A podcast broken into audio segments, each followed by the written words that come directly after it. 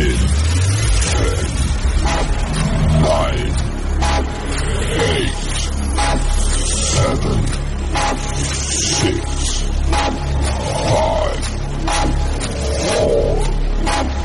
three, two, one.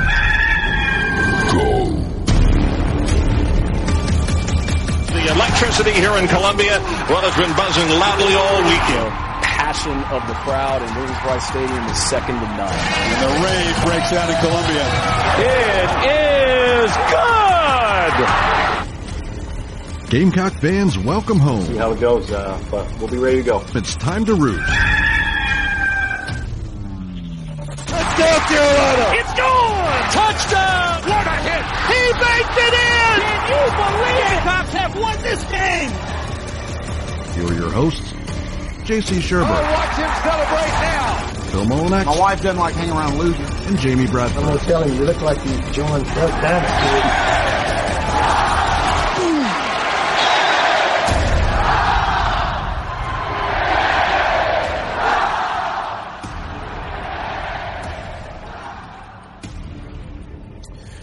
All right, greetings and good morning. Welcome aboard and welcome home. Inside the Gamecocks, the show live from the Signorama Studios, the preferred sign partner of Gamecock Athletics, and, of course, built by the Barn Dough Co., the barn dominium co dot com, where you can build your dream home for as low as one hundred sixty dollars per square foot. If you live in the Carolinas, Georgia, or in Tennessee, that's where you want to go. It's the most unique house you've probably ever seen.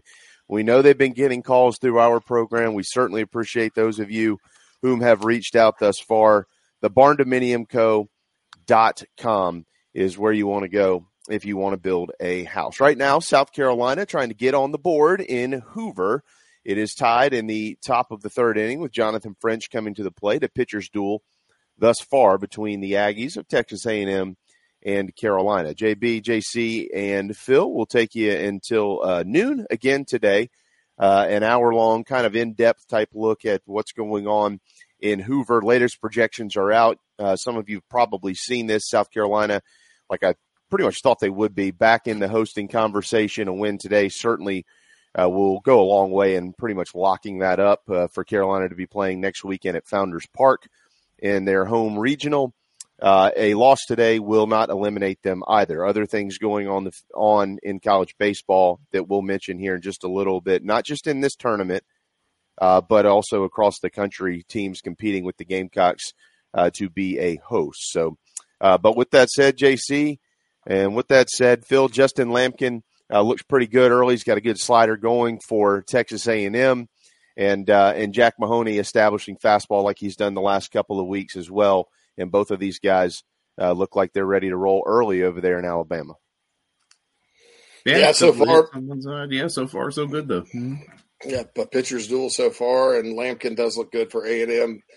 Tough day at the plate so far for the Gamecocks. But, uh, look, this is a team that, that strikes out a lot anyway, and they've had good offensive days. Um, you know, putting it together, uh, even with the strikeouts. So, Uh, we'll see what happens. I, I think the Gamecocks just need to keep battling at the plate. Mahoney needs to continue to be dominant, which he's been his last two starts and looks good so far today. And, uh, you know, A and M's last in the league in batting average. So, you know, after playing the probably the best hitting team in the league yesterday, or the best hitting team in the league yesterday, the Gamecocks uh, kind of on the other end of it uh, this time. So hopefully uh, Carolina can pull it out. Like I said, and you mentioned, J B, that'll go a long way towards – Uh, solidifying that hosting spot. Yeah, you know, and, and the kid that they're facing today, Lampkin, he's an eighty-pitch guy. Um, I've seen him pitch. I've watched him pitch the last couple of weeks. He's got a really, really, really good slider, and um, he's generally you're pro, generally not going to see him in the game much longer than about five innings. He's a he's a two or three time two, through the order type guy where they start to kind of get on him. Um, he'll start to lose a little velo, and that slider will start to flatten out a little bit. So they've been using him really smart, uh, the as A and M has the last couple of weeks. Um, obviously today he's got that slider kind of going. Jonathan French just gave a three two fastball ride, probably the second furthest ball he's hit this year, but it happened to be a dead center in Hoover. It would have been out of any ballpark in the league, uh, with the exception of this one. Um, you know, but they want to continue to kind of try to work this kid's count and get him moving and try to get him, him out of there. He's only given up nine hits and now his last twenty-one and two-thirds innings pitched. I mean, he's been really good lately uh, for A and M. But what I was kind of getting at with that slider, as good as it is, um, if he runs into some trouble as far as throwing strikes, which he will do from time to time, it'll come in spurts because uh, he's a strike thrower. He's just one of those guys who can kind of freak out for a couple of batters. Then he might give up the big knock. And, th- and that's really – that's kind of South Carolina's M O as well. Um, so hopefully we'll see something like that here today. Uh, but um, as Carolina goes down here in the top of the third, you're you're still kind of relying on the right arm of Jack Mahoney to to just continue to give you as much as he possibly can, because they have to have a great pitching performance for them to really to have any chance not only to win the game, but also uh, if they win the game to advance, to have enough pitching to be able to do some damage with it in the next day or two.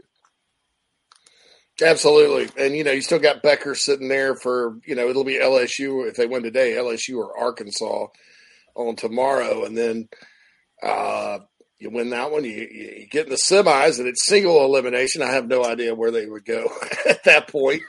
Uh, but that's part of what gets fun about these big tournaments, man. You you end up having some unsung heroes uh, that, that come in and pitch because the pitching gets thin. And, uh, you know, it, it's kind of interesting to see.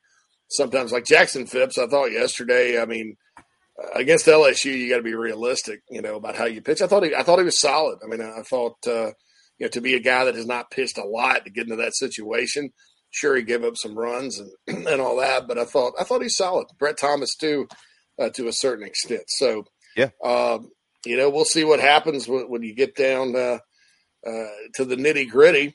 Uh, you know, I, I think if you get to the semis, hell, you may as well win the thing. I mean, right? It's, it's single elimination at that point. You're talking about two wins, but uh, if you have any runs a lot, in your life, yeah. Well, you got you got to save. Well, Gamecocks are saving their runs up right now. So, I mean, yesterday and today, they've been saving those runs up. So, uh, I, I expect an offensive explosion uh, any minute now, since they've got so much in the bank. Yeah, yeah. I mean, and and look, here's the thing too. You got to remember a couple of things here with what's going on with this team. Take your take your take. Go back to to uh, mid-April, right? Go back to mid-April, um, and and think of where they were and where they are now. So you've got uh, you you thought at that point in time that you were going to be able to rely on a guy who they brought in to hit in the middle of the lineup this year, and Caleb Denny. He's not in there, right? Uh, Cole Messina isn't in the game today. He's in concussion protocol. We kind of discussed that yesterday when we saw him get clipped with that foul ball. Um, you've got Carson Horning, uh, who kind of went down, and now it's hard for, to get him back into the lineup because of the Wimmer situation. So, you know, Carson Horning, a guy that you were going to rely on to hit two seventy, two eighty plus this year, you know, he's not in the ball game. He's not able to hit for you. Um, and, and you've, you've got, Just some uh, uh, Will McGillis still out, you know, a guy who they brought in to hit two eighty plus this year. He'd already had ten home runs uh, when he was eliminated, you know. So you've been you, you've really been scratching and trying to find any type of offense that you can outside of what Ethan Petrie has provided, and certainly what uh, Messina has provided. Uh, Casas just hasn't been able to get it really going like he needs to. Thomas Lecroy is a guy who's hitting in the four spot today. Thomas Lecroy is not your four hole hitter. So, you know, you, you're talking about really having to get some things working, you know, luckily almost in your favor, and then kind of try to push the envelope from there to score runs. And, you know, there's still a part of Coach Kingston and Monty and this staff that, you know, they want to be very, very careful to make sure that they can have as many bullets in the gun as possible next week, you know, like, because they're already playing next week. But if you lose next week, it's over. And so they want to make sure that they've got enough bullets. That's why Messina in concussion protocol, they're going to be very, very, very uh, careful with him to not, you know, end up costing themselves the rest of the year without their starting catcher, which, by the way, that's something that I've been paying a lot of attention to early on today with Jack and and uh, Jonathan French back there, um, as far as the comfort level to be able to throw off speed pitches. Uh, in fastball counts, if he needs to spike an oh two breaking ball, how much how much confidence does he have in his catcher to be able to make sure that that thing is squared up, angled up, and rolling back out towards the mound, and those type things. So, you know, they're really doing their best to piece it together Um, and, uh, and hopefully this one today is able to kind of go in their favor, and we'll see what happens with, with Messina tomorrow and, and that type stuff. But, um, yeah, it's a, yeah, J C, you know, offensively searching for answers in late May is so, certainly something that you don't ever want to be doing, especially when you thought back in mid-April you were going to end up having one of the better lineups you've had in years here. Yeah. You just listed a bunch of guys that, uh, at the beginning of the year, you know, we're we're, we're really doing well, and, and you know, either have fallen off, like it is the case with with Hornig, uh, or they've uh, and Hornig was hurt for a while too, wasn't he? Yeah, he, he was hurt yeah, oh, for yeah. a while. They were a yeah, bit, he had, uh, he's had a hammy then, situation. Yep. Mm-hmm. Yeah. yeah, and then McGillis obviously was a guy that uh, was doing really well. Caleb Denny is not, uh, you know, he's kind of gotten lost a little bit. Uh, so it's uh, despite what of having a good series against Auburn, you know, so uh, we'll see, we'll see kind of what happens um, uh, moving forward. I think, uh, you know, I think you got to re you got to refine the magic and um, look, well, it's happened. You know, it, it, it's happened before to baseball teams. They they go up and down. I mean, even in the majors, you know, you, you look and you over one hundred sixty-two games, teams suck for a while, and then they come back. And uh, high school level, it's just the way the sport is. So you never want to get too high. You never want to get too low, and uh, just keep winning as much as you can and playing with confidence. And I'm sure if they have a, a regional at Founders Park next weekend, the crowd's going to show up. They're going to get behind this team. Uh, it is a brutally tough place to come in and, and get a win. Um, and people can compare it to twenty twenty-one all they want, but I, t- I still maintain that twenty twenty-one team basically, if you look at the lineup, it was Wes Clark or Josiah Seitler. And if those guys didn't get a hit, guys, you were definitely in like a two to one game. You know, that, that was just that, that team.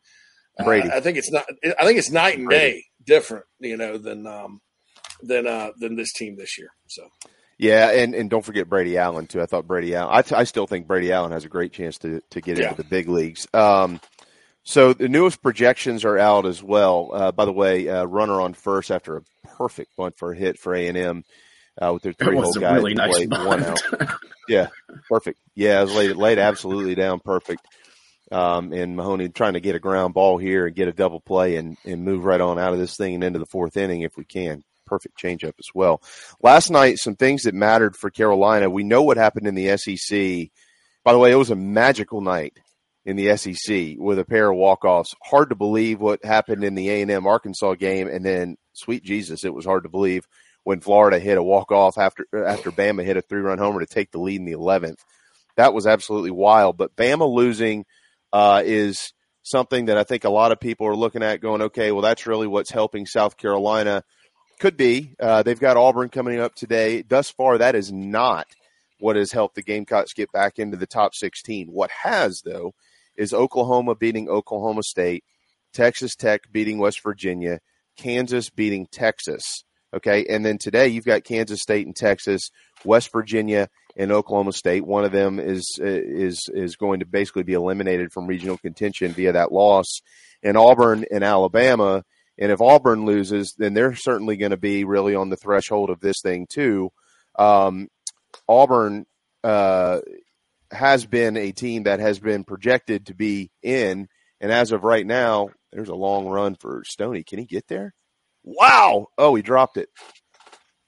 Holy smokes. Uh, this is terrible radio, but that ball was hammered. And if Stone would have even caught it, it would have been the play of the month. Mm. Oh my goodness. Wow. Wow. And now of course he's down. I mean, Carolina just, just cannot get a break. Um, A and M score on that is a make one nothing. Make yeah, one nothing. Uh, ball was hit well in the right center field gap, and he ran into the wall with his shoulder, and he oh, certainly is favoring mm, it. So we'll have to man. just kind of see here. Uh, Best defensive outfielder they got. Just now rolling he, along with this damn mesh unit anyway, but my goodness, that's the last thing we so need. So he man. had the ball in his glove. He caught it. Had he had one extra step or half step, he would have held on to it. Mm. But you got to hold it on through contact.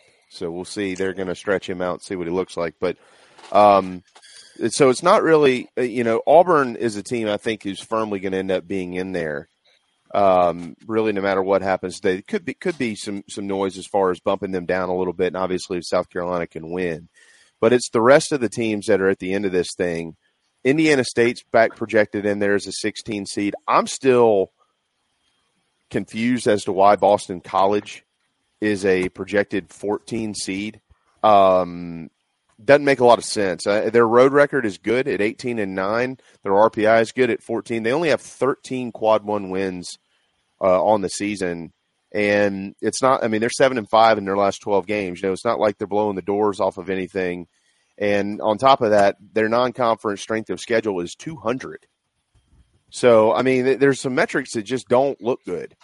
And it, it, it almost feels just like kind of a tip of the cap type host situation just to get somebody different in there in a different part of the country. I don't know if that's going to hold or not. B C won the other day. They've got to play tomorrow, and we'll see what happens in that game. But it's really more this theory that's been going on for the last week, guys, about S E C teams battling with S E C teams. While there there is truth in that, I don't think the committee is going to have any issues with putting eight teams in there to host out of the league, because it seems like they're just going to deserve eight teams.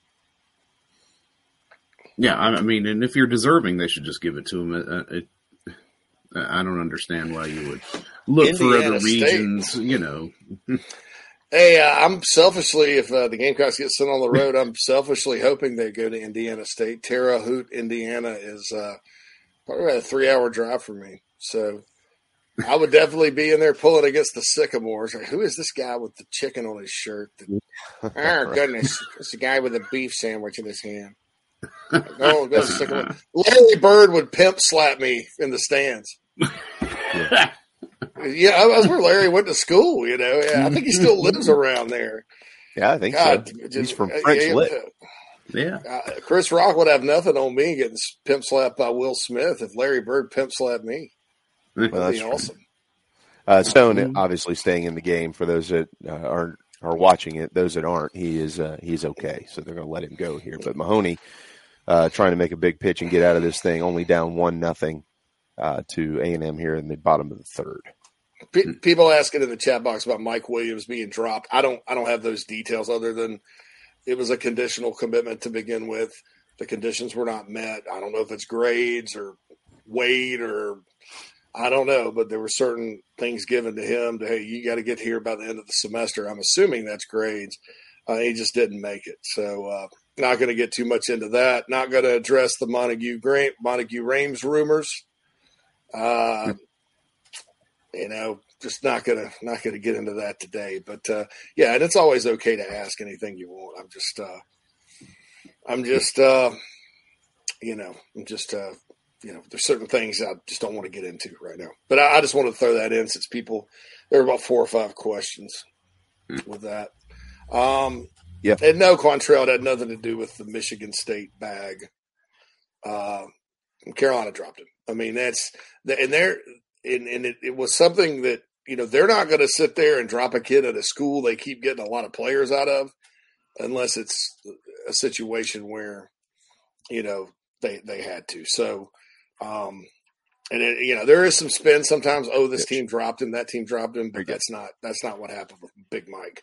So, um, that's, uh, that's what the deal is there. So hopefully, you know, I like Mike Williams as a prospect, wish him the best, uh, but he won't be at Carolina. So I, I do think they'll be in the market for one more offensive lineman, uh, in this class, uh, because of that. Jack Mahoney with a, uh, perfect, Uh, change up there to end the inning on a ground ball to Tippett. South Carolina down one as they head uh, to the top of the fourth inning here today. All right, uh, we do need to step aside for a quick break. Um, when we return, uh, so there is some football stuff we certainly want to get into uh, with all of you. And then going back to yesterday, some things that happened in that L S U game that helped put South Carolina in the position that they're in now, uh, since we have not been on the air since then. We'll certainly get back into that as well. Gamecocks down one in Hoover, and we have plenty on the way right here on Inside the Gamecocks, the show powered by Electric Bikes of Charleston. What's up, Gamecock fans? This is Pitcher Noah Hall. If you want some delicious food for your event, I suggest visiting nanasports dot com today to find out what they all have to offer. It's really good Southern cuisine based out of Charlotte, my hometown. I hope you guys go check it out. Go Cox and go Nanas. Are you looking to buy a new home? Kevin O'Connell with Union Home Mortgage is a local mortgage expert and Gamecocks fan servicing North and South Carolina. Whether you're buying a home, building your dream home with new construction, or turning your equity into cash, U H M's world-class service will ensure you find the perfect mortgage to achieve your home ownership goals. Call Kevin at eight oh three, nine oh six, oh two four four or visit U H M dot com today. Union Home Mortgage is an equal housing lender. N M L S two two two nine, L O N M L S one seven seven two one eight two. Electric Bikes of Charleston offers the most fun you'll ever have on two wheels. The home of Oventon, Velotric, Magnum Bikes, and more, they sell to consumers all across the state and offer outstanding warranties and service after the sale. Their electric bikes are equipped with five levels of pedal assist plus a throttle, so you can ride longer, handle the heat better, but still get great exercise. Bikes are available for all ages and sizes. Visit electric bikes charleston dot com or stop into their store in Mount Pleasant if you're in the Lowcountry. Electric Bikes of Charleston, powering Inside the Gamecocks, the show. Hey everyone, this is Jack Mahoney from Gamecock Baseball, and Inside the Gamecocks, the show is teed up every day by traveling country club dot com. So if y'all love golf, make sure you guys go check out their awesome membership options, and go Cox.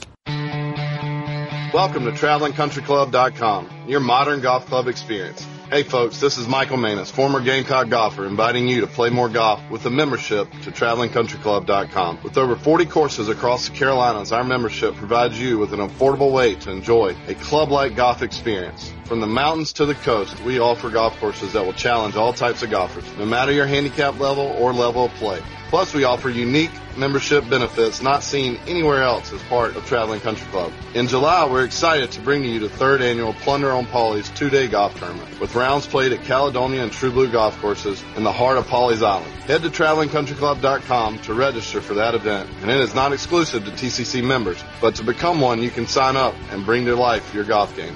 Tee it up with Traveling Country Club, traveling country club dot com, traveling country club dot com, proud partners of Inside the Gamecocks, the show.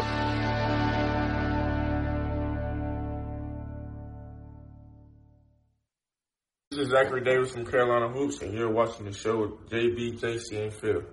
Go Cox.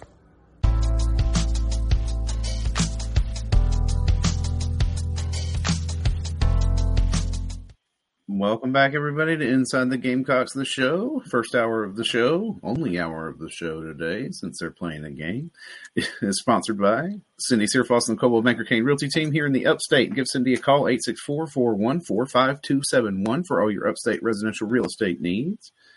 Still, South Carolina zero, Texas A and M one in the top of the fourth. Two amazing grabs in the outfield to rob the Gamecocks of hits here to start the fourth. Hmm. Yeah, it's a fr- I mean, frustrating good. game. No, it really is. Well, there's good and bad in that. You know, you're you're yeah. okay. You're starting to square some things up, and their their attack, which is what I thought they we kind of mentioned this at the top of the show. You got to hit fastball. You got to try to attack early on a guy like this, and don't let him get into a count where he can really throw that slider. Um, that's good and bad. The good is when you can swing it, and the good things happen. The bad is when they catch it, like they have spectacularly twice in a row, and his uh, pitch count stays where it, where it does. Um, so, you know, you, you got to – and you know, I see Clint there in the chat box needs to get a quality A B. Yeah, Costas is due. I mean, he, he's he's got to get going. You know, they, they, they need him to to provide what he is there to provide. You know, if you want to strike out once or twice a game, that's fine, but you, you got to provide some power somewhere. And, uh, and, you know, there's just a lazy fly ball from him to end the inning here in the top of the fourth. And that's what a lot of what he's been doing. You know, with that said, I mean, he, he, he got absolutely hosed yesterday. And that's really where the, the, that game totally changed in favor of, of L S U. Had that not, had that been ball four and walked in the fourth run, would that have guaranteed that Carolina was going to win? Of course not. They were still losing by two runs. Um, you know, that they, they might have not scored again. They might have, they might have had their brains beat in. I don't, I don't know what would have happened, but it definitely took the opportunity away for them to have a big inning. And guys, we've been saying this all year long, and, and, you know, you've seen it. I've watched every game in this tournament, and you're seeing it nonstop. The umpiring is horrible. It's bad. It's just, it's just bad. Yeah. The the balls and strikes are absolutely terrible. And and I, I don't I don't know what the answer is, you know, because they've got they've gone to this uh, TrackMan training program for calling balls and strikes. Umpires try to abide by that, uh, but at the same time, it is, I think, caused them to miss way more than they used to, and they're very egregious, and they seem to always be at inopportune times. I mean, like, you you can't, as an umpire, you you cannot call a breaking ball letter high in a full count. Like, it's that that ball wasn't even close yesterday. It wasn't even borderline. It wasn't one of those. And I'm a big, like, hey, if it's close, you better swing type guys. Mm-hmm. Like that. That's my theory. Like, I can't stand call third strikes. Carolina's had a lot of them this year. Um, but that that's not. There's no reason to swing at a pitch like that. He's six five, and the ball was was over halfway up his torso, so it's not a strike. You know, and, and I, I'm not – I don't know what the answer is, but – and they had one on Wimmer, too, that, you know, he should have been in a two oh count, and it turned it to one and one yesterday. It was awful. It was above his letters. So I'm not exactly sure what the answer is going to be, but the S E C in the offseason, they got to figure it out, because these guys just – they're not they're not getting any better, and, and a lot of these calls are, are changing games, and it's it, – coaches are unhappy. Can't even question it. And you can't even – I mean, it's it's like Big Brother's calling the game, too. And then you got whoever's sitting in Birmingham. Uh, and they don't review balls and strikes, obviously. But, uh, you know, it's almost like just let the umps go call the game. I don't mind having review on a safe or out. You know, did he catch it? Did he not? Was it foul or fair? That kind of thing. But just let the umps call balls and strikes, you know. Yeah. I mean, that's part of the game, is that different umpires have different – interpretations, if you will. And if everybody tries to get on the same track, and you're dealing with a, an unproven, to say the least, a piece of artificial intelligence, you know, uh, I don't know how that makes it any better, because, you know, the the human element of the game is part of the fun. But and I, I'd have no problem if the machine was extremely accurate, right?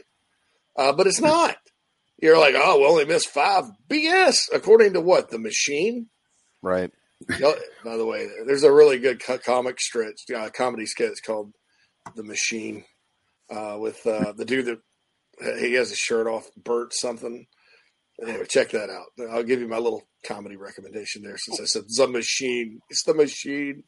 Well, but anyway, how often do I think, they get those metrics put in front of them? Like, how often are they made to look at that? Well, so they get it uh, after each game. You know, they they can get Every their information. Game. Yeah, so, but, and here's the thing, and, I, and J C just said something that I think is spot on, too. You know, you've got the human element, right? And and one of the the greatest pastimes of the game of baseball is that, you know, you get to know umpires and whatever league you're in, whether whether you're playing high school baseball or college baseball or the big leagues. And, you know, while most guys are going to have similar zones, of course, the strike zone is generally the strike zone. Guys are going to be known for different things. This guy might call it more consistently at the top of the mm-hmm. zone. So, you know, if he misses one here and there, it's probably going to be at the top of the zone. This guy might call a little bit more at the bottom of the zone. This guy might give the corners a little bit more, you know, whatever it is.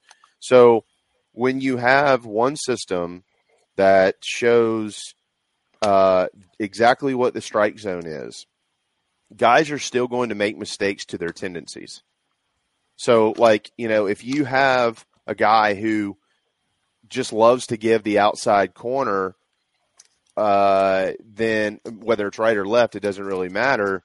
You know, he's going to probably be a little bit more liberal out there, but we we have been so trained and indoctrinated on what the strike zone is supposed to be based on a computer system. And same thing with these. You know, a lot of these pitches that keep missing up. I mean, there's some guys, I don't know if y'all remember this. Do y'all remember about ten years ago, uh, there was a big emphasis on expanding the strike zone? Do y'all remember that? And just making it where it wasn't waist to kneecap. They wanted to go to the letters. Y'all remember that? Mm. It was a big thing in the big leagues, and then it kind of trickled down. And so then guys had to kind of adjust a little bit. So they had to be retrained. So then some guys you know, really kind of stopped giving that kneecap strike and really were more of a waist to chest guy. Okay, but now you've in, re- introduced TrackMan, and so it's it's brought in the bottom of the zone again, or it's brought in the top zone, or whatever it is, to whatever scenario you want to play with here. And and then when these guys miss, it's really, really egregious. I would not have had a problem with that strike call yesterday had he been calling that all day. You see what I'm saying? Yeah. So yeah, man, that and that was always my metric for, you know, what the umpire was like. I mean, maybe his zone was a little weird, but if it was weird the entire game, I was okay. Consistency, with it, you know, yeah, yeah, it's consistent, yeah, yeah, yeah. And I think that uh, I, it's awful to hear that they have to look at those numbers after every game. I mean, because they're always constantly in their heads. So they're always trying yeah. to, you know, tweak and improve, and they're not even consistent game to game. And it may actually be hurting them in the long run because it makes them look like they don't know what they're doing even further. Right. Not that I'm yeah, a big I mean, blue fan like, anyway, I, but at least, you know, be consistent. Yep. Like, like I had str- – I, tr- I played basketball. I struggled shooting free throws. Big surprise, because I think I uh, freaked myself out a little bit with it. I would have probably freaked myself out even more if I had had a computer telling me like I didn't have my elbow in the right place five different times when I shot a free throw and missed, uh, you know, that kind of thing. I think sometimes you can overthink it. And, uh, you know, part of the art of the game, I mean, you know, sports is both artistry and engineering at the same time. Okay. Eric Kimry taught, taught me that about play calling. He said, you know, some people, some play callers are artists, some are engineers. Uh, I think that the, the artistic part of baseball uh, largely comes from the human element, and especially when we're talking about the umpires. Um, and uh, it's part of the scouting reports, like J B mentioned. It's it's part of the game. And so, uh, you know, I I – I'm, I'm with you. I get this tra- the track. Mm. You know, you could do you can you can keep the data and then talk about it in the off season, but you know, reviewing it after every game. I mean, that how, I don't know how you're supposed to get in the flow, and uh, I think it eliminates the artistic part of it. And then when you have a machine that's malfunctioning, or that's not always this, that machine's inconsistent as well. I mean, it it, it makes for chaos and all that good stuff. Yep, absolutely. Uh, by the way, Jack Mahoney with a, a couple of leadoff walk, a pair of walks to lead off the inning, and then a uh, double down the left field line has plated one, so it's now two nothing. Matthew Becker is in the bullpen. J C, I texted with you about this, I think, last night. Um, that that would probably be my call as well, is to, uh, you know, if you got to burn Becker today, burn him to get to tomorrow if that's what you feel like you need to do. So some trouble here in the bottom of the fourth for Jack Mahoney. Nobody out, runners on second and third, and um, Carolina's pinched the corners, but they're back in the middle, so they are going to allow a run with a ground ball, um, but hopefully he can get it, maybe a strikeout here, and try to wiggle out of this thing. He's oh and two now on the Aggies uh, uh, eight-hole hitter, Brett Minnick.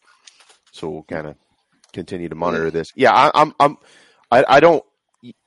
I just don't think it. Look, the computer system, and then we'll get off of this. But the com- the computer system, and there's that weak ground ball, so they'll give up a run. So it's three nothing in lieu of an out with a runner on third here uh, in the fourth. Um, the computer system is one thing, but it's one thing, and then you have all these other umpires that are themselves. So you know, if we're never going to allow robots to call balls and strikes, which I think would be the end of the game of baseball, mm. then you need to figure out a way, a different way, uh, to be able to teach, train, evaluate umpires. Um, yes. I'm not, ex- I'm not exactly sure that umpiring was in like, like it was broken. You know what I mean? Like, I don't think that, I mean, there was always going to be bad calls. There were always going to be guys with, with different zones. I'm not exactly sure why baseball decided that the TrackMan system was the thing that they need to squeeze every square peg into a round hole with. And I'm just, I don't know what they can do now to be a little bit more liberal with that, but that's where we are. you know, I don't know. You can, I mean, if it's a bad decision is a bad decision. A bad system is a bad system. It doesn't matter when you realize it, but if you do, you got to make your way out of it. But yeah. a lot of people, th- there's so much ego into that, that that probably went into installing that in the first place. And that's what you're really up against. It's not whether or not the system is good. It's whether or not the people who put the system in place, you know. Well, and, and also being not wrong, being wrong. Well, yeah, Phil. And also, though, like if you want to use it four to nothing here, sack fly to to uh, to left field. Um, if you want to use it to train umpires, that's fine. Okay, use it to train yeah. umpires. But I'm not exactly sure that it should be some major point of emphasis or data point to reward umpires, because just because a guy maybe is a seventy-five or eighty percent guy, or let's, let's it's going to be higher than that. So let's go with a ninety-seven percent guy when it comes to the TrackMan system versus a guy who's ninety-five point eight percent. What? How? How? How consistent was he? You, you see what I'm saying here? Like yeah, Carolina yeah. out of the end and going to the top of the fifth. I mean, I'd rather have a guy who consistently gives an inch or two off the corner. And although by the TrackMan system, it's not a strike, we know that, that that's where he's going to call balls and strikes. Okay. Like I, I'd rather have that guy than the guy who's, who is doing everything he can to live within the system itself. And then, and then will egregiously miss a terrible call at an inopportune time left and right. If you've been calling it all game, you've been calling it all game. And I think that, you know, maybe one day we get back there. Uh, maybe it's just a transition t- period right now as these guys continue to kind of learn themselves in conjunction with the training efforts.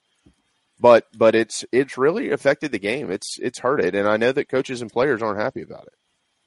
Yeah, absolutely. Yeah, it is. And it all goes back to that consistency. It's just it's just asinine. And, and that, and I mean, if you're going to use it as a metric upon which you're going to judge these guys, then you shouldn't do it every game. You should do it at, you know, I don't know, halfway through the season, and then do it at the end of the season and say, you know, train them up in the off season with it. But it just, yeah. I don't know, crazy. It is pretty crazy. There's no doubt. All right. Uh, we are teed up by traveling country club dot com. With the exception of the next couple of days, at least along the coast here, the weather is supposed to be heating up and looking good uh, in the coming weeks. If you want to play golf, you'll head to traveling country club dot com and sign up right now today. Become a member of the coolest club in the Carolinas, where you can play up to forty-five golf courses in both North and South Carolina for a very low monthly rate. And you play one round of golf, and bam, it's paid for itself. I'm a member. Multiple friends of mine are members, and people all over the place are members. Also at that website, traveling country club dot com, you can sign up for the Plunder on Polly's coming up in Polly's Island in July. It's going to be probably the neatest tournament of the year, with almost a twelve thousand dollars purse attached to it. If you win it, you're going to have a little cash for football season to spend whenever you go watch your Gamecocks play. Traveling Country Club. Dot com. All right, final break of the morning. Carolina at the plate here in the top of the fifth. We'll get back into that. And, uh, J C, if you've got any stuff on the football front uh, from the twenty-four seven release earlier this week as well, feel free to dish it out, my man, when we return right here on Inside the Gamecocks, the show. If you're in the upstate of South Carolina and are in need of residential real estate services, Cindy Bass Searfoss of Caldwell Banker Kane is for you.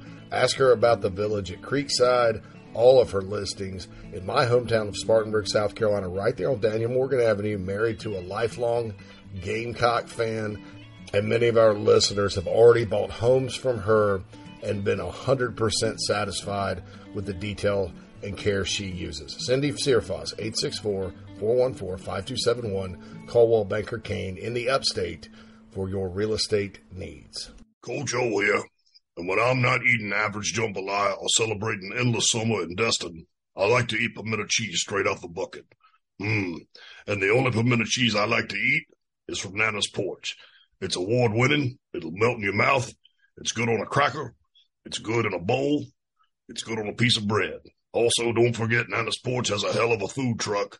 It's award-winning as well, and they're here for all of your catering needs. So get online, nanas porch dot com. It's mm-mm good. Coach O signing off. Endless summer, go Tiger. The preferred sign partner of Gamecock Athletics is Signorama Columbia, and they should be yours too. A full-service sign company that handles design, production, install, and service, Signorama Columbia has helped to bring to life the perfect vision for so many all across South Carolina. Owned and operated by proud Gamecock alumni, they can handle all types of signage, including interior and exterior, vehicle graphics, and more. Go to Signorama dot com and find the West Columbia location, or call them at eight zero three, four zero seven, nine two eight four. Bring your brand to life with Signorama Columbia, and go Gamecocks. Hey man, are you sick and tired of your business computer guy? Yes, he takes forever to call me back and doesn't always respond to the requests. Yeah, same here. I'm paying him good money. I constantly have issues, and I'm worried he's not backing up my network and securing it properly. You know what, Phil? Let's ask Stone Blanton. Hey, J C and Phil, if you want a solution to your I T problems, give Heritage Digital a call. Our boy Matt Odom has a low-cost, one-price solution that will get you running right. Call eight four three, six nine nine, one zero zero one or heritage digital dot com and ask for Matt. He will hook you up today and tell them Stone sent you. This is Cole Messina from the Yardcocks. Electric Bikes of Charleston powers Inside the Gamecocks, the show. Be sure to check them out online or in Mount Pleasant. Go Gamecocks.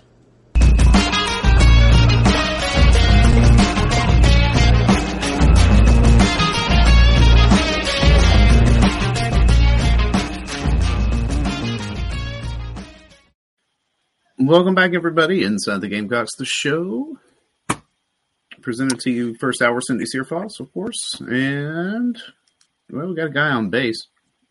Yeah, yeah, Tippett stung it well. He yeah, almost made another great that. play there, and then uh, uh, really a good, a, a great call to try to drag bunt or bunt for a base hit. Um, with a lefty at the plate and a lefty on the mound who's obviously going to fall off the other way. You get it down. It's a guaranteed base hit. But Dylan Brewer just has not been able to get anything going for the last couple of weeks. Uh, he popped it straight up in the air. And instead of getting that front foot down and getting some angle on that sucker, making sure that he could take it down the line on the ground, he he got lazy and uh, popped it up. So there's an out here, and Evan Stone is uh, trying to trying to get something going in a one two count uh, with Tippett. This is generally about where you're going to see uh, Lampkin, the, the lefty for A and M, kind of begin to wind his day down. Uh, now he gets Stone with a strikeout, but he's only at sixty-two pitches, so th- th- somebody's going to have to to work some magic. Hmm. Mm, you got to get uh, got to get something going. Got to get something yeah. going. That's uh, all there is. Clint asked, why are we bunting down for uh, – well, Clint, I, I think I did just answer that for you. First of all, he's been struggling at the plate. Okay, and a lot of a lot of the time, the way to get yourself going is to bunt, uh, drop a bunt for a hit down somewhere. When you've got a lefty falling off and you got a lefty at the plate, you're gonna have a big open hole over there. If you get it in there, uh, number one, you're safe, and so is everybody else. But number two, a lot of times that's really what'll get you going. So, uh, no problems at all with that decision. I'm not sure if it came from the dugout or if it was on his own. It's actually a smart thing to do, but you just gotta get it executed, and uh, and he didn't yeah, get it done. Dylan beat one out yesterday. I, I would think uh, I, maybe that was a slow roller. I don't remember, but uh, or maybe it was maybe it was the Georgia game. But uh, so James had a question earlier, and, uh, and I, I think I'm understanding the question correctly. Um, the supers are determined by seeding. Um, in other words, so if if and he was asking about S E C versus S E C. If Arkansas is the two and Carolina's the fifteen, it's just an all S E C super. If the Gamecocks win in advance, they'll, they'll go to Fayetteville. Um, they try to avoid those if at all possible, but I think with eight S E C teams hosting, that may be a little bit difficult. You're talking about right also now? Kind of, yeah, yeah. They, if, if that's if that's the way it plays out, uh, and I think that's what he uh, was. It. So I think that's what he was asking earlier. The two fifteen. If it played out the way it is now, they go to Gainesville if both Florida wins. Oh, okay. Florida, okay. Yeah, Florida. Yeah. So it, yeah, yeah. So they, they don't. They don't reseed or anything like that. Now, if one of those teams gets upset, uh, obviously the, the the host in the first round usually is the one that gets the super um, bid, uh, mm-hmm. unless there's a conflict or something like that. So it's uh it's one of those things that are that's going like that. Okay, uh, recruiting news: Elijah Newby, three-star linebacker from the state of Connecticut, uh, family in South Carolina. That's kind of a trend for a lot of these guys up there in the, the Northeast. Uh, he set an official visit for uh, the sixth through the ninth. Um, that that second, I think it's the second weekend uh, and all that. He's a teammate of uh, Elijah, I mean, sorry, of Dante Reno. Um, six three, one eighty-five, four stars by twenty-four seven Sports, Penn State, Stanford, Southern Cal, Kentucky, South Carolina.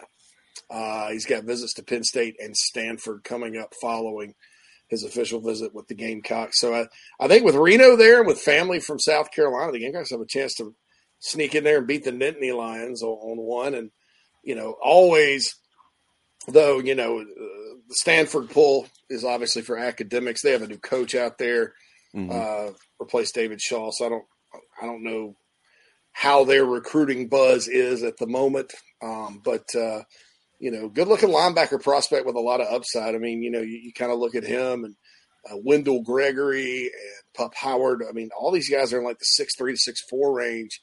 Uh, Clayton White likes length uh, at that linebacker spot. And like, you don't always have to have that length to be really good. But uh, it looks like Elijah Newby is one of those big, taller, longer guys uh, that could end up topping out about six three, two twenty-five, two thirty. Uh, those guys are monsters, especially if they can run. So looking forward, uh, if you're following linebacker recruiting with bated breath, and I know some of you are, because uh, you you still don't think that position's good. And, you know, hey, it does have a lot to prove. Uh, here's another guy, Elijah Newby, uh, that set an official visit uh, for the weekend of June ninth to South Carolina. Clayton White, Pete Limbo recruiting this guy. So are, do they have officials set up for all four Uh, the first four weekends in June, Jason? I know they have on the second. Three of them. Yeah. Okay. The second, the ninth, and then the twenty-third. So the okay. sixteenth is right. Uh, open right now. The ninth is uh, – the ninth's fill it up. I mean, you got two guys out of Georgia that they're battling Georgia for, and Justin Green, defensive lineman, Cameron McKell from Statesboro uh, mm-hmm. is a player they love, a corner. Um, Malcolm Ziegler and Jarvis Boatwright are both from North Carolina. Fort, Ziegler is a four-star from Fuquay Varina, North Carolina. Uh, lo- I love prospects that kind of come out of that part of North Carolina, you know. Uh, you got Jarvis Boatwright from Clearwater, Florida, coming in that weekend, a high, a low four-star guy. Matthew Fuller, who I've mentioned here several times, the new running back prospect. Again, he's number two on the board. Uh, behind Daniel Hill. So it's not Anthony Carey. It's, it's this Matthew Fuller guy, plays for Jabo Shaw. Um, and so that's kind of a, a interesting group of out-of-state guys coming in uh, that Friday. So that's, uh, that's something to kind of keep an eye on. Matthew Becker, by the way, in the ball game now to try to keep this thing right here at four to nothing and get some um, late magic uh, as A and M is probably set to go to their bullpen here shortly uh, in the ball game. Yeah, I when you look back at twenty-two, and Phil, we were talking about this a couple of weeks ago. I don't think J C, I think he was out that day. Uh, twenty-two and twenty-one, the the magic that Shane Beamer continued to pull off in June. Um, it's it's hard to. Everybody's expectations have now been set, guys, over the last couple of years, and so it's almost like if you get through the month of June and you only get a, a couple of commitments, people are going to be wondering what's going on, J C. We're going to have to find a way to reset expectations for everybody. It's not always like that, but sure has been the last couple of seasons. Yeah, they, they do the work. They put it in, and Carolina's usually got nineteen, twenty commits. Uh, and I, but uh, I'll say this, a lot of schools do. You know, it, it, there's not a lot of programs that are sitting there on ten commits, nine commits heading into the season, oh, unless they strategically do it. What happened, Phil? I don't know. J- JB's just a little ahead of us, but uh, Becker struck out some uh, struck out the leadoff guy, and and Jonathan French just dropped the baseball. Oh, just my catch God. the ball. Just catch the ball. Well, see, this is. It, I was very, very worried when I saw Messina was not starting today. I mean, because it's you know, like, it, I mean, French has thrown out two out of eighteen base runners. Well, I, I don't even care about that. Steal, but I mean, this right here, I mean that. Yeah, I, I don't runners care. On base. That's a pass ball. That's an error. That's your fault. I mean, it'd still be an error. It should be. But it, it's it's all about how you handle staff as a catcher. I mean, like there's. There's only so many things in my life I know how to do better than teach and coach that position. And, and he, he just isn't good. And I'm just going to be honest. He's just not. Um, he doesn't handle the staff well. There's not a lot of – there's. I, I would venture a guess here that if Messina could go today, Jack Mahoney would still be in the ballgame. And I, I can't say A and M wouldn't have scored. I'm never going to say that. But he'd still be in the ballgame and it wouldn't be four to nothing. Um, I, there's just – he he doesn't have a lot of connection back there with these guys. You know, you got to – there's there's a there's a sixth sense that you have with your staff. Or you don't, and he doesn't. And, you know, your job, number one, as a catcher is to catch the freaking baseball. You're down four to nothing in the fifth inning. You can't give them a – you just can't give up like that. So that's that's just – it's where they are. It's where they are until Cole Messina can get back in there and catch. Jeez. Hmm. Uh, you hate it. Sorry, J C. Didn't mean to cut you off we, there. No, no, no. I, as people, I so the the the, the, the two – football debates on the Big Spur this day is like, oh, why why is uh, that it? Michael at that S E C podcast and his guest, why are they now all of a sudden down on the Gamecocks? And, and, and, and yeah, somebody's all like, it's because they hired Dowell Loggins. uh, no, I mean, you know, uh, personnel losses, yeah. Offensive line, yeah. Running back situation, that's fair. But uh, that, that was doing fine. I mean, I I, I promise you there's not going to be the same issues as last year. I can't sit there and tell you he's a genius play caller at the college level because I haven't seen him do it. Mm-hmm. But uh, we'll see. You know, I, I have way more faith and confidence kind of figuring out what he's all about and what he's doing and talking to people that know a hell of a lot more than, than we do or y'all do, y'all meaning the fans, uh, now that, that, that I maybe did. You know, and of course it's not a big name, but, you know, names don't hire names, hire good coaches. You know, there were a lot of, Will Muschamp hired a lot of great names to sure. come in here and coach. A lot of them. And, uh, and yeah. it, it, you know, blew up on him. So uh, Beamer, you know, every single freaking assistant hire he's made, people have, at least half the fan base has groaned about it. Uh, I don't know that I haven't been critical, but they've all worked out pretty doggone well. I mean, People people wanted uh, Corey Robinson over, uh, you know, uh, over Sterling Lucas because Sterling was in the N F L and hadn't recruited, and Corey had recruited. Well, uh, Sterling got Nick Harbor. You know, so did Jody Wright. You know, people wanted Tim Brewster because he's got this big long list of, of commits. So, right. I'm uh, I'm gonna give Shane the benefit of the doubt on, on this one with uh, with regards to Loggins, and, and we'll see what happens. I think you guys will be pretty happy with it too. Yeah, well, I think it's, it's just a, a, a dumb argument at this point to say anything negative about Loggins after your initial reactions are out uh, until you actually see him call a game. You, you just you don't know. You have no idea. And it's like Brad was mentioning yesterday, and we said it before on the show. It's like, yeah, but his success and your failures in the N F L. I'm like, hey, he, he was in the what the league for twenty years coaching. That's not a failure. And B, you know, same sport. Totally different game between the two levels. Yeah, absolutely. Mm-hmm. Yeah, yeah, no same doubt. Sport, different game. And and I, I you know, there, there's red flags with a lot of N F L guys that that come back. I mean, heck, there's red flags sometimes, guys, when you get a coach off the Saban tree because of the way the, the way they, they're able to do that at Alabama and now at Georgia, because oh, especially on defense, because they've got such good athletes and, and so many cream of the crop guys uh, and, and they recruit when they evaluate, they evaluate sort of the football I Q of these guys too. Uh, and I'm not saying, you know, football I Q has nothing to do with intelligence. Like most, your vast majority of really good prospects don't have it. But when you're taking the cream of the crop, you're taking the right five stars, not just any five star, the right five stars. Uh, you can be a little more complex, you know, and then with the way Saban teaches it and buys it, but look, think about that defense. Uh, you know, even Will Muschamp had a really elite defense with a lot of N F L players at Florida. That defense still busted a lot. You, you guys remember in uh, what, what, what was the game? It was twenty thirteen. Florida almost upset Carolina that year. I think they finished four and eight. But he he had a stacked defense, and you know they were shutting the Gamecocks down pretty good, bottling up. Connor Shaw had a great game plan. All of a sudden, Sean Carson goes on a dive play, and he's still running. He's running all the way to the fairgrounds, past the Ferris wheel. He's getting some cotton candy. I mean, you know, and he didn't score. He got called for behind. But anyway, you see my point. That defense bust, look at how Jeremy Pruitt tried to do it at Tennessee. Complete and utter failure. Uh, Florida State, the year they won the national title when Pruitt was the coordinator, they, they were really good on defense sometimes, but sometimes they weren't. Auburn lit them up in the championship game.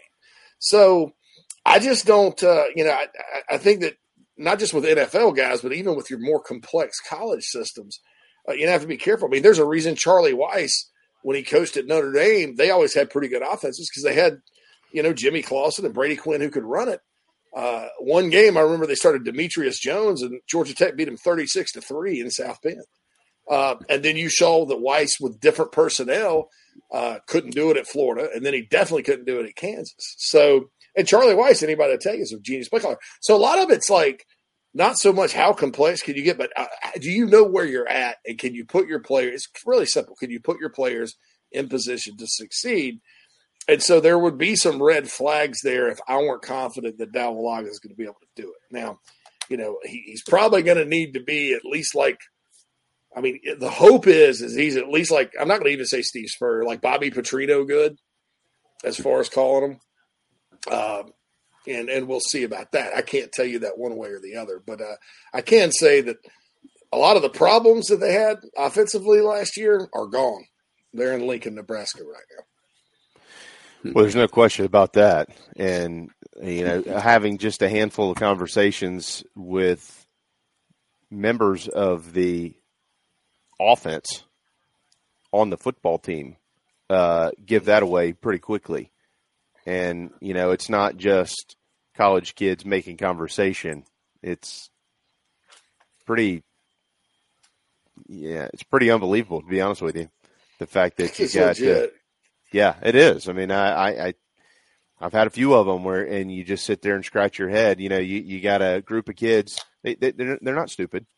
They get it. You know, they understood. You know, what we don't know what we're doing here. We don't know why we're doing what we're doing, and now we do.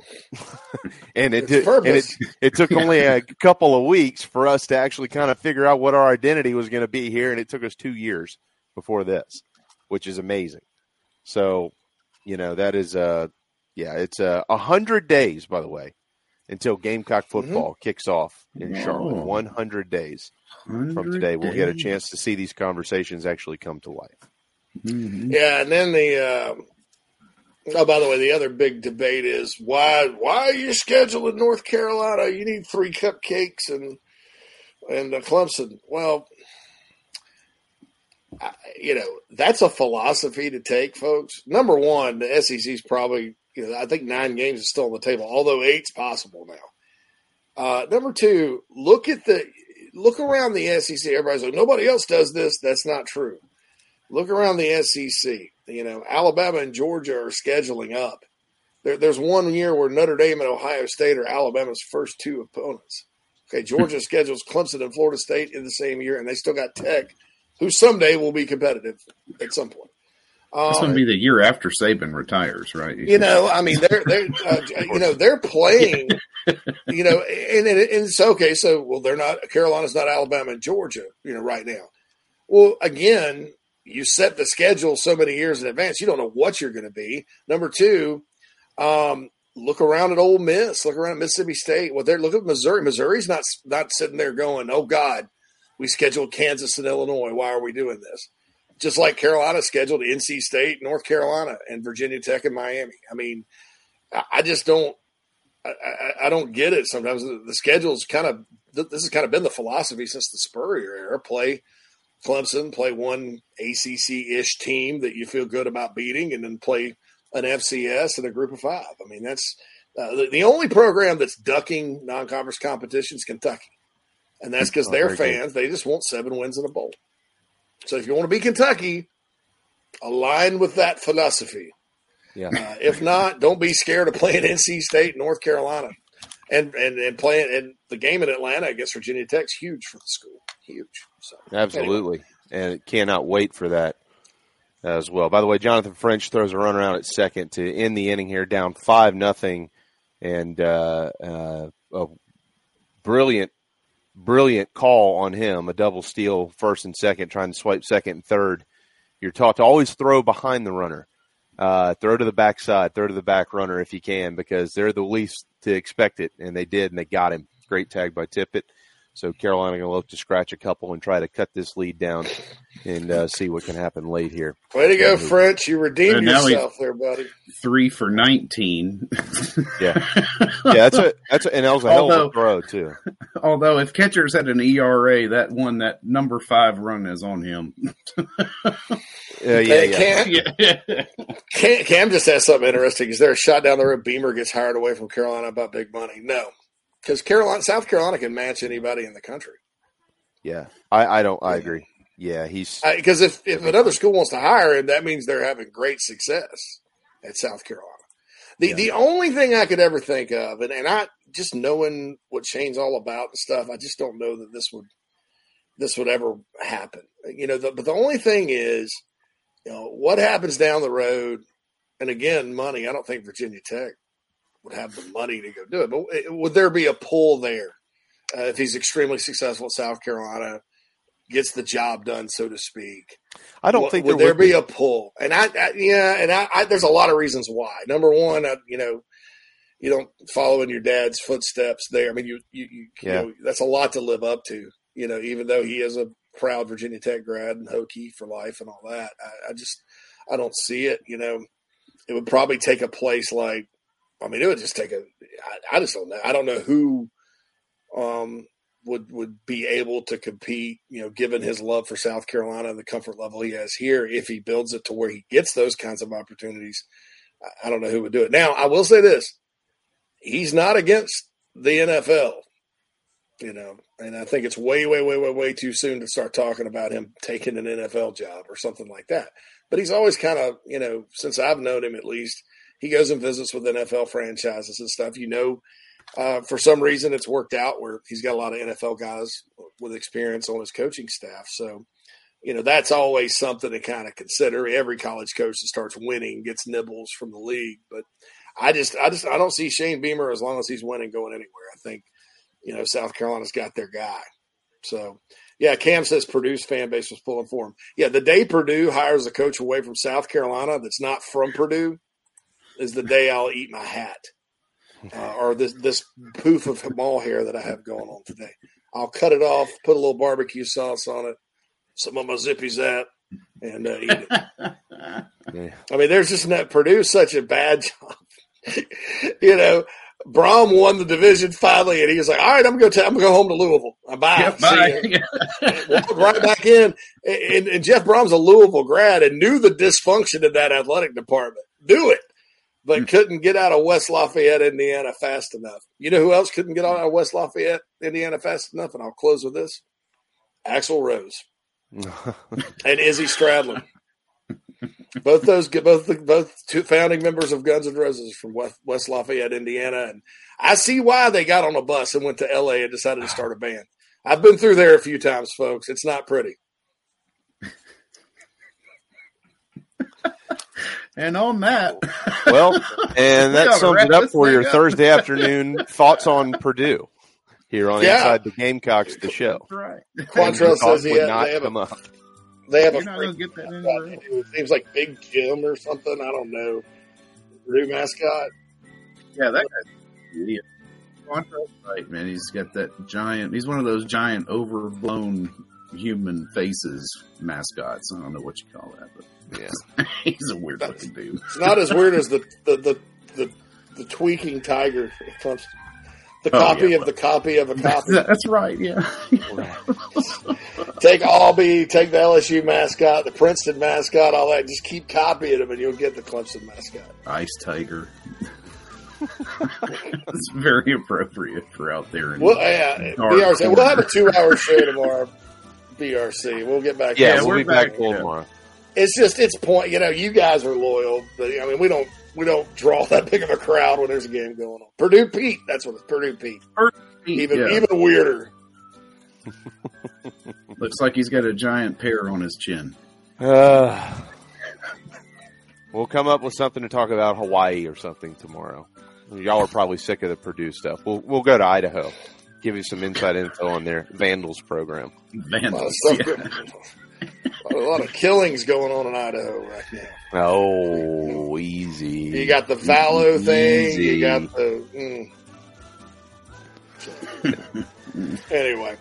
All right, we are out of time. Painted garnet and black by a couple of painters. let me paint something dot com. Carolina looking to try to get on the board here in the sixth. We'll be back tomorrow uh, at eleven right here on Inside the Gamecocks, the show built by the Barndo Company and, of course, live from the Cinerama Studios.